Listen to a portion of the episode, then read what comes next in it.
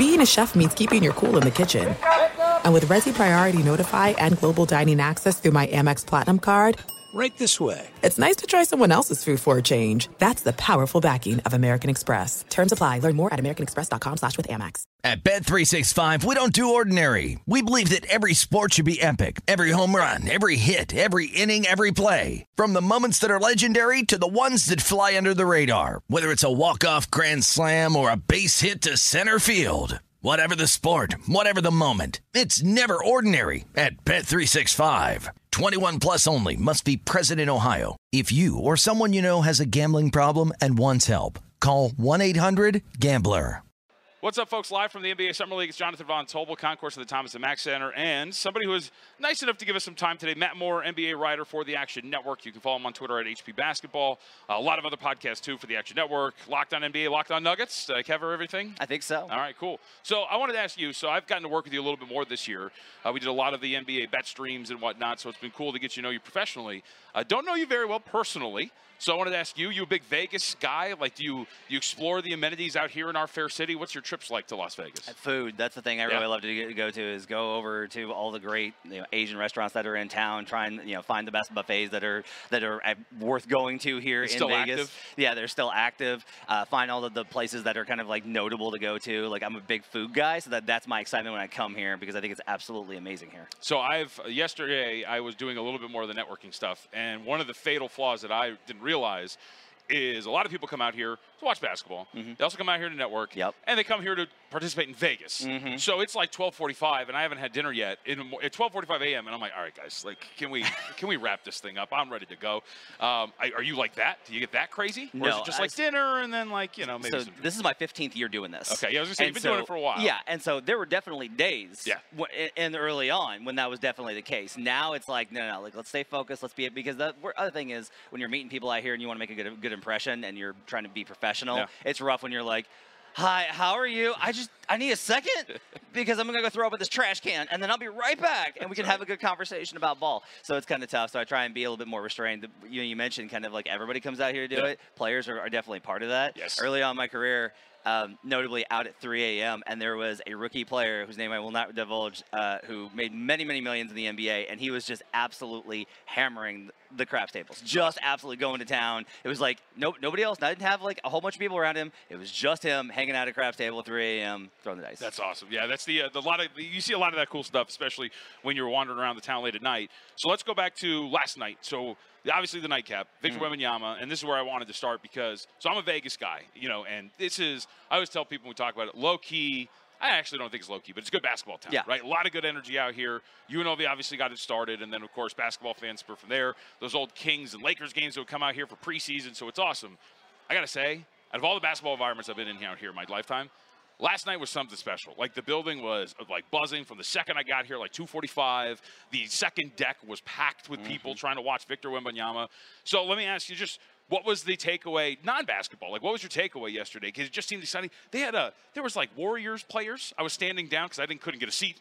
There's Warriors players like coming out before the game, just standing next to us, trying to watch everything. It was incredible. Yeah, I mean, this, it was unlike anything that I've ever seen. You know, Lamelo Ball or Alonzo Ball's debut with the Lakers is the only thing that kind of comes close to it because that was such a big moment because of the Lakers fans and the amount of hype around Lonzo, and obviously he was such a, a highly uh, considered prospect coming out of high school and all the mixtapes. But Wemby's like a whole other deal, where you got people taking pictures of him just hanging out in the back. Like there's such a buzz about him, and it shows you it, it's simultaneously a moment because of Wembanyama, but it's also about like what this event has become because this event has become somebody described it yesterday i thought it was a great comparison is like comic-con for basketball Yeah. and like that's really what it is where you have like these moments and everyone's anticipating the individual moments and everybody wants to be in the building and say that they were there for you know the, my big takeaway is going to be like i saw scoot henderson and amen thompson's first game like that's Yep. my big takeaway from from yesterday is like i was in the building for that and you want to be able to say that you saw them right when they were first making their first NBA appearance, even if it's not in a regulation game. So what was your big takeaway? Because I think a lot of people, obviously, they're, they're going to focus on two things. I think, and you saw it on social media a little bit: two of 13 mm-hmm. and the Kai Jones dunk. And Yeah. that's because we're negative people. Like that's all we want to focus on for the most part. But what was your takeaway basketball-wise when you watched Vic? You know, I, I think a lot of this is he is not a player, I think, that is built right now, especially considering how exhausted he is coming off of the Euro season for him to come in and just be like, I'm going to take the ball and I'm going to ISO and I'm going to dominate. And he doesn't have that skill set right now, in part because he doesn't have the size. Even with his handle, like one thing that's really important is these teams don't practice together, but but players are smart enough at this level to know like, hey, they got nobody else. We should probably set some bodies at Victor Wembanyama. And so the Hornets were like sending triples at him consistently to be like, we're not going to be the team that he shows off against. Yeah. Uh, and I'm sure the NBA would be like, can we just play a little bit one on one? Can we just yeah. do that like a little let bit? Him, let him do something. Let, let right. him do something. Um, look, the defensive presence I think is going to be amazing because he does deter and alter shots just by being in the presence. You know, he had that big block on Brandon Miller. Um, you see a lot of the passing. He's a high IQ player, so it's great that he goes to San Antonio. He'll look better with an NBA roster, even with the Spurs. Like could have used Tre Jones last night. Could have yep. used a, a, like an actual NBA season point guard. He's going to need to, to roll stuff out in sets, but even then, the size stuff is going to be an issue. Like he is going to be slight. There's people that are like, why isn't he taking hook shots? I'm like, he's not a center. He's not yeah. going to be a center in this league, at least not for the first six, seven years of his career. You'll see a remarkable change from him from where he is now, two years from now, strength and conditioning. The changes are just unbelievable in terms of what they're able to accomplish. It turns out that if you just work out and that's your entire job yeah. for two years, you wind up getting in pretty good shape. So he'll look a lot better as, as time goes on. The fundamentals are still there, but he's not built to be a guy that excels in this environment and he may not be a guy that honestly excels that much in his first season, at least for the first 20 or so games. Yeah, when I was watching him yesterday, a couple of things that stuck out. So, as, as much as I could have watched of him over the last year, he's a nifty passer. Yeah. Like they, they were, the assists that he had were, were great. When he's in transition, handling the ball and he's finding guys under the basket, that was one of the things like you hear and you read, good passer he like he's got vision. He that was one of the things I didn't realize how high that was in terms of part of his game. He was a really nifty passer last night in the three. Yeah, he's got no. There's no black hole kind of yeah. kind of sentiment with him. He doesn't have tunnel vision where he wouldn't get the ball and just be absolutely be like, we're going to go absolutely straight forward. I'm getting to the rim no matter what.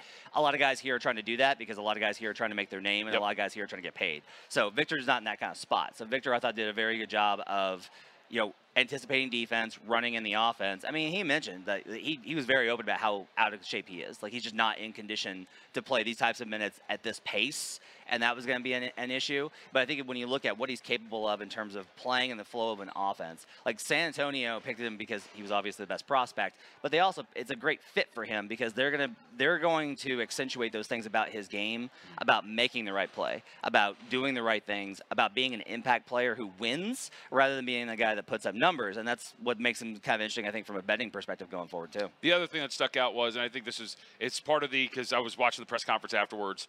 Um, part of like he talked about maybe a little bit of lack of energy given the workload that he's had. Uh, the post ups looked like he didn't really have a lot of strength posting yeah. guys up and trying to back them down. Whether that's the slight build or maybe that's you know again just some fatigue. That was the other thing that stuck out. There were a couple of times where he got a guy and he was like, "All right, let me try to back this dude down." And it's like, "Oh wait, he's kind of sturdy. I can't just do that to him." It's kind of funny because it's all kind of related, right? Yeah. Where I don't think that's what he he wants his game to be is like deep down post up back ends, and who who wants that right now outside right. Joel Embiid and Nikola Jokic, and so his game is much more face up oriented. It's much more of, you know, his handle is kind of what's exceptional about him, his ability to get to spots where he wants to with his handle. But if they're sending that much help at him, what's the best way to counter that? Well, let's post up, turn the back to him. I can protect the basketball a little bit better. But that feeds into his weakness, yep. which is that strength aspect. And when you got these guys, and that is one of the things that you will see here as far as people ask, like, well, what are you looking for in Summer League? A lot of it is like, look, these guys, there are some there are kiddos here that are just like really raw and fresh. There's also like there's men here that have been trying to make it in professional basketball for a long time, and they have that those bodies and they have that strength, and you see that impact that they can have on him. So like, look, and you say like, what's it going to be like when he tries that in the NBA? I don't think he's going to be trying that in the right. NBA. If he's trying to back down Draymond Green, the coaching staff is going to be all up in his grill. So I'm not necessarily worried about that. It's going to be more about figuring out how to get the necessary spacing around him to rec- to make it to the where teams can't swarm him the way that the Hornets were. So you mentioned Scoot Henderson and being in the building mm-hmm. for that. Um, what would, what's your takeaway there? I like I like it when guys come out and you see them in the summer league. It was like Paolo Banchero last yes. year, and they're like, "Oh, they're everything we thought they were going to be." Yeah, immediately after watching like the first like five minutes yep. of Paolo, I immediately went and took a ticket on on Rookie of the Year for him. I was yeah. like, okay, well he's gonna win, and that's done. And with Scoot Henderson, it's just like, man, he's a tank. Like he's a tank, and he's wired the way his competitiveness is the other thing you have to love about him. Uh, you know, he is absolutely trying to collect heads every single time that he gets on the floor, um, and that shows up. The passing was absolutely phenomenal. His ability to make reads, because for when you're an athletic guard that doesn't necessarily have great shooting, that's what such a big component is are you able to make not just the, the basic reads? Mm. Are you not just are you willing? Like you better be able to make some complex reads. You better, be able to see the floor and be able to make those things happen. Scoot absolutely showed that. Um, Scoot was lived up to everything I thought he could be in game one. I thought that Amen Thompson really was a guy that I was like, oh okay, like that's a that that this kid is going to be way better. I think immediately than I thought he was going to be right out the gate. Yep. And with Henderson, actually, both of them, I think Amen Thompson both tweaked a, a little bit Yeah. in terms of shoulder, ankle. Uh, I saw, I did see, I didn't get to see Thompson, but uh, when I was watching Wembanyama down on the floor, uh, Scoot Henderson was down there laughing, talking, didn't have anything on the shoulder, so I think it seems like it's just going to be precautionary. So that's a good thing because it's it's eerily similar to Shaedon Sharpe last year. Shaedon Sharpe comes out. I always kept telling everybody it was one of the more beautiful like turnaround baseline jumpers I've seen in summer league, and then he just walks And off the court. But played ended up playing what 80 games for the Portland Yeah. Trailblazers, so I don't think it's anything to be nervous about. All right, so outside of Denver Nuggets, guys, I'm going to ask you about a couple in the summer league. Who else are you watching? We talked about kind of like the big three. Who else are you looking for here in the summer league? You know, I want to see Ausar today. That's a big one for me, is to be able to get an eye on him. Uh, Leonard Miller is making a lot of waves after his performance yesterday. There's like all of the buzz in the world about Leonard Miller and about him being potentially a guy that can really wind up being like an impact player. Um, a lot of it for me, honestly, is I do want to see guys uh, like Nico Mannion yesterday for the Bucks, who's had a cup of coffee with the Warriors in their gap year. And I thought he was really good goes to Europe for a year, is desperate. He's one of those guys that like word is out, like he wants back in the NBA.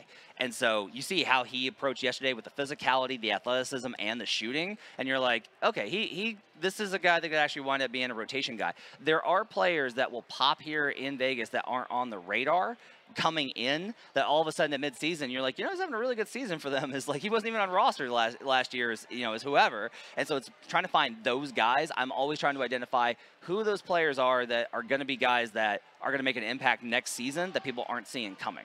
So let's talk about your team that you uh, hyper focus on quite a bit out, out, out there in Colorado, the Denver Nuggets, the defending champion Denver Nuggets.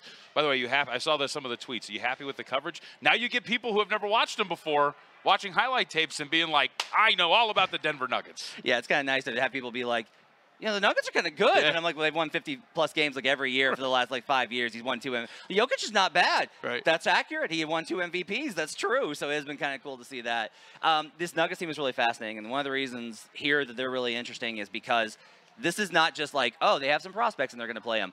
These guys are going to play. Like they're going to be in the rotation next season for the Denver Nuggets because the front office has decided that that's how they're going to build. Yep. You know, their veteran bench right now, DeAndre Jordan is not really an every night player or even a most nights player at this point. You know, it's Holiday who they signed, Justin Holiday, and then it's you know Reggie Jackson who they, they brought back on Big uh, gov. big uh, big government um, on a pretty good deal for him. I thought that was a really good deal for him. Um, and then it's young guys. It's Yep. Christian Braun. It's Peyton Watson, who had a you know was athletic yesterday and showed kind of some of the gaps in his game too. And then it's gonna be these rookies, and you got guys like Jalen Pickett, who uh, plays such a, a different style of basketball, one- one that fits with Denver so well. It's Julian Strawther that didn't shoot well from three, but I like the way that his form looks, and I love the way that he was able to get into the paint and draw contact. That looked really good. Um, and you know, honestly, it's it's Hunter Tyson who Yeah. comes in, and everybody's like, really, like such a reach, but they really believe in these guys, and this is kind of the mo is that Calvin Booth scouts these guys. He believed in Christian Braun. He believed in Peyton Watson. They both worked out to the degrees that they have, and there's a real confidence that they're going to contribute. This is going to be an extremely veteran team next year trying to defend the title with an extremely young and inexperienced bench, and that makes for a really fascinating dynamic for them. So one of the guys that sticks out to me, uh, Jalen Pickett. What do you Mm-hmm. think of him? So he gets a four-year deal, three of them guaranteed. Actually, it was a pretty decent game yesterday Yep. as well. I'd assume because one of the things that I, I really like and nerd out about, like I think the Lakers deserve a lot of credit for it. They low-key have a very good scouting department Yes. and can find a lot of guys, unearth them, and develop them. The Nuggets are the same way. Mm-hmm. Like a lot of these guys are homegrown and they develop them. You mentioned a couple of them already. And a guy like Pickett, I feel like is awesome to, for them. Like he's got a really high uh, motor. I think he's got a really good uh, ceiling in terms of a scorer. And if they develop him properly, like that's a good bench guy to have. Yeah, I, I, what I loved yesterday was he was making reads that you don't see in summer league. Yeah. That that Bucks Nuggets game was fascinating because typically here it's a, it's very disorganized. These guys have about six days to practice together, Yep. they're just kind of thrown together. They're, it's a whirlwind. Hornets looked like they met 45 minutes before every yeah, game. exactly. Yeah. And so like they've never they've really never never played together. But both the Bucks and and the Nuggets looked like they knew what they were doing. There was organization, and a lot of that goes into the guard play and how those guards approach the offense. Pickett was making great reads to the weak side, but he wasn't just passing it to the weak side. He was then saying like he was upset when he was like, "Let's keep it moving." Like he kept looking like like let's keep it. That's what you want for your Nuggets basketball is you want that ball to pop like force the help, pop it, and then keep that ball moving because that's how they generate great looks over and over and over again. And Pickett being that type of floor general with his size, he's got such great control of the game and that's something you do not see from rookies, even as a, uh, an older guy. It's one of the reasons I think that they selected both him and Strawther as guys that can contribute right away. Pickett showed a lot of what I want to see in a point guard if he's going to try and contribute right away in the NBA. How much of their tact here, like you said, like very young, inexperienced bench, how much is it faith in the way that they've handled things, and how much of it is it like the new CBA and looking at mm-hmm. things and being like, hey, look, man, if we're going to have a leg up in the competition, and instead of some of these teams like Phoenix, like shelling out a bunch of money, we're going to have to develop guys on the back end for cheap labor. You know, I don't want to call it cheap labor because that has negative connotation. But yeah, it's like cheap players who can be effective because we don't want to restrict ourselves having to pay a bunch of guys to come play for this team. The language that we go for is cost control. Yeah, okay, there that's we go. There we go. That's yeah, how yeah. we go. Is cost control. Yeah, cheap labor is not great. Yeah. yeah, but no, like that's but that's the whole thing though, right? Is uh, is the CBA has forced teams into the spot where if you're going to be a top-heavy team with the Nuggets that have $500 million in their starting lineup, if you're going to have that type of a team, you have to fill out the roster with these guys on these kind of cost-controlled contracts that you can use exceptions on because they're your own players and that you can develop and that aren't going to necessarily need to get paid in two to three years. Like you have to be able to push that off until you come to a point where you're like, okay, maybe we need to move on from KCP or maybe you know this player is getting too old to be in the rotation, whatever. So these are gambles because if they don't work out, that bench is you're going to see the Nuggets midseason being like trying to get you know buyout guys and trying to trade for veteran dudes. So there's risks involved, but it's the same I think for most teams across the league where if you have the type of talent that puts you into, into range for to be a contender, the con the, the cost for that is you're going to have to draft well, develop well, and really be committed to that, not just from a you know, hey, we're working with them every day. They're with, you know, we drafted these guys and we believe in them. That's one thing. You got to involve your G League team. You have to get the G League teams involved. You have to commit to when we have, have practice days, we're really going to get these guys in and do the work with them. All of the work that goes into the NBA goes unseen. It's an incredible amount. That's what makes them the greatest players in the world. And that process is what teams, you're going to see, I think, organizational strength matter a lot more under this new CBA. Favorites to win the championship, favorites to win the Western Conference. What derails the Denver Nuggets? Oh boy, um, you know, I've, I've, it's very interesting to kind of hear where I'm so gonna be so fascinated when the win total comes out. Yeah. Because I've been on there over consistently. Michael Malone's gone over every single year of his Nuggets career, but if they're they had such good injury luck last year. Like Jamal missed games because he was recovering from the ACL. Michael Porter Jr. missed games because he needed to, to be balanced with the back.